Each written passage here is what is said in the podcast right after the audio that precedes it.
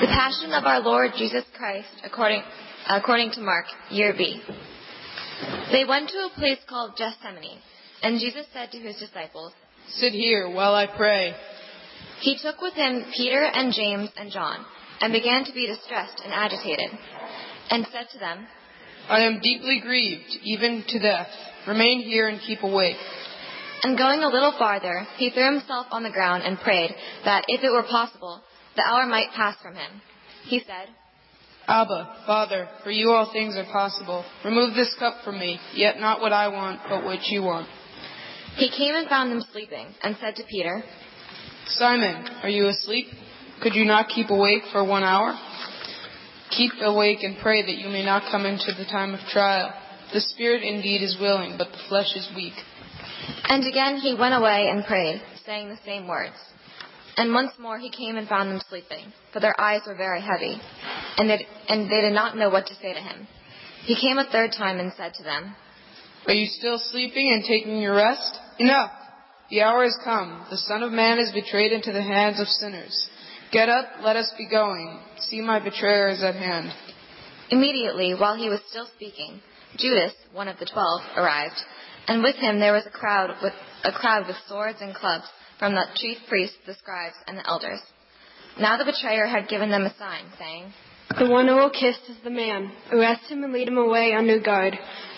So when he came, he went up to him at once and said, Rabbi, and kissed him. Then they laid hands on him and arrested him.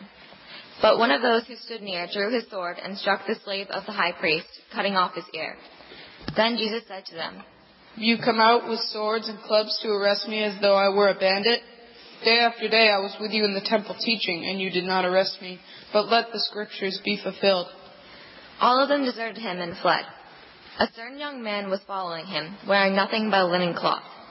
They caught hold of him, but he left the linen cloth and ran off naked. Then Jesus, uh, they took Jesus to the high priest, and all of the chief priests, the elders, and the scribes were assembled. Peter had followed him at a distance, right into the courtyard of the high priest, and he was sitting with the guards, warming himself at the fire. Now the chief priests and the whole council were looking for testimony against Jesus to put him to death, but they found none. For many had, give, gave false testimony against him, and their testimony did not agree. Some stood up and gave false testimony against him, saying,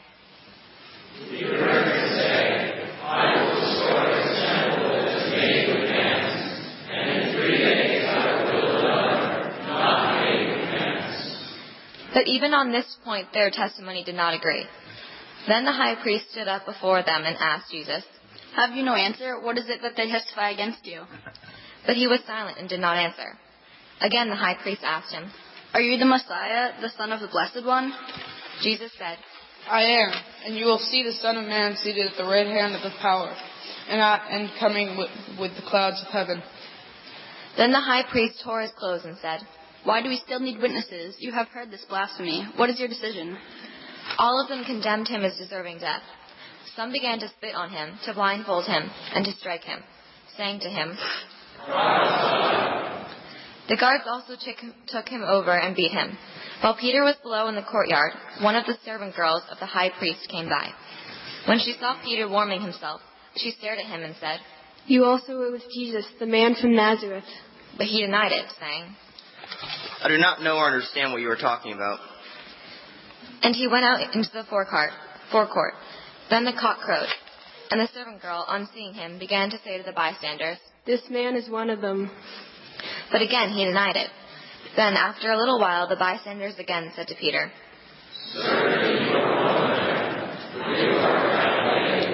But he began to curse, and he swore an oath. I do not know this man you are talking about. At that moment, the cock crowed for the second time. Then Peter remembered that Jesus had said to him, Before the cock crows twice, you will deny me three times. And he broke down and wept. As soon as it was morning, the chief priests held a consultation with the elders and scribes and the whole council. They bound Jesus, led him away, and handed him over to Pilate. Pilate asked him, Are you the king of Jews? He answered him, You say so. The chief priests accused him of many things. Pilate asked him again, Have you no answer? See how many charges they bring against you.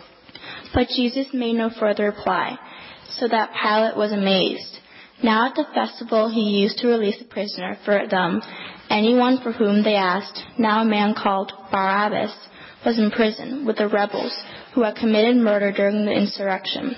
So the crowd came and began to ask Pilate to do for them according to his custom. Then he answered them, Do you want me to release for you the King of Jews?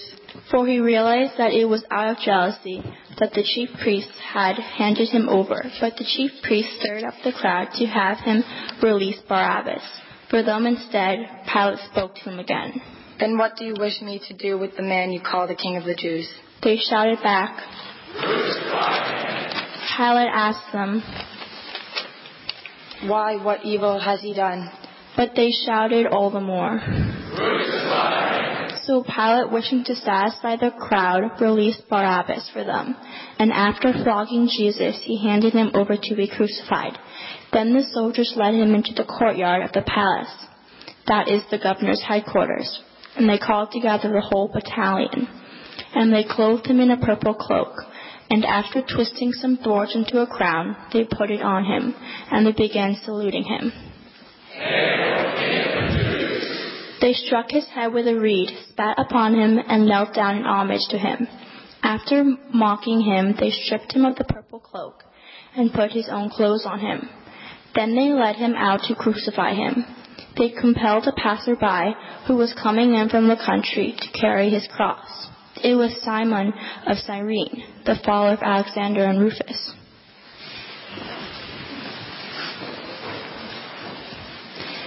Then they brought Jesus to a place called Golgotha, which means the place of a skull, and they offered him wine mixed with myrrh, but he did not take it.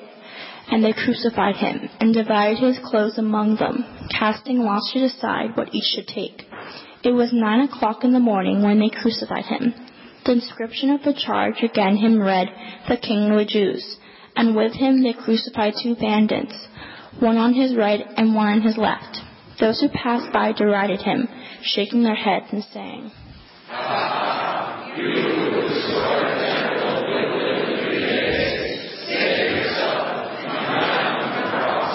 In the same way, the chief priests, along with the scribes, were also mocking him among themselves and saying,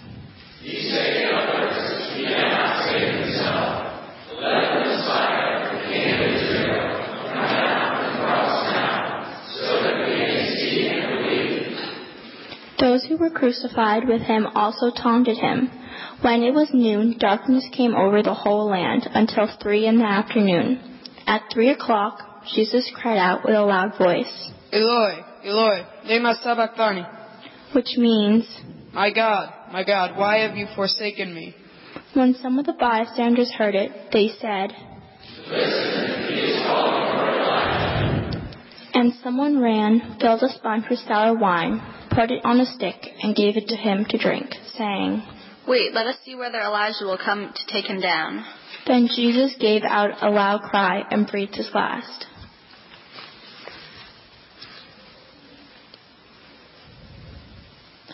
And the curtain of the temple was torn in two, from top to bottom. Now when the centurion, who stood facing him, saw that in this way he breathed his last, he said, Truly, this man was God's son. There were also women looking on from a distance. Among them were Mary Magdalene, and Mary, the mother of James, the younger of Joseph, and Salome. These used to follow him and provide for him when he was in Galilee. And there were, and there were many other women who had come up from him to Jerusalem. When evening had come, and since it was a day of preparation, that is, the day before the Sabbath, Joseph of Arimathea, a respected member of the council, who was also himself waiting expectantly for the kingdom of God, went boldly to Pilate and asked him, asked for the body of Jesus.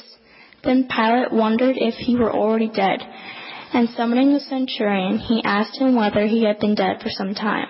When he learned from the centurion that he was dead, he granted the body to Joseph. Then Joseph brought a linen cloth, and taking down the body, wrapped it in the linen cloth, and laid it in a tomb that had been hewn out of rock. He then rolled a stone against the door of the tomb.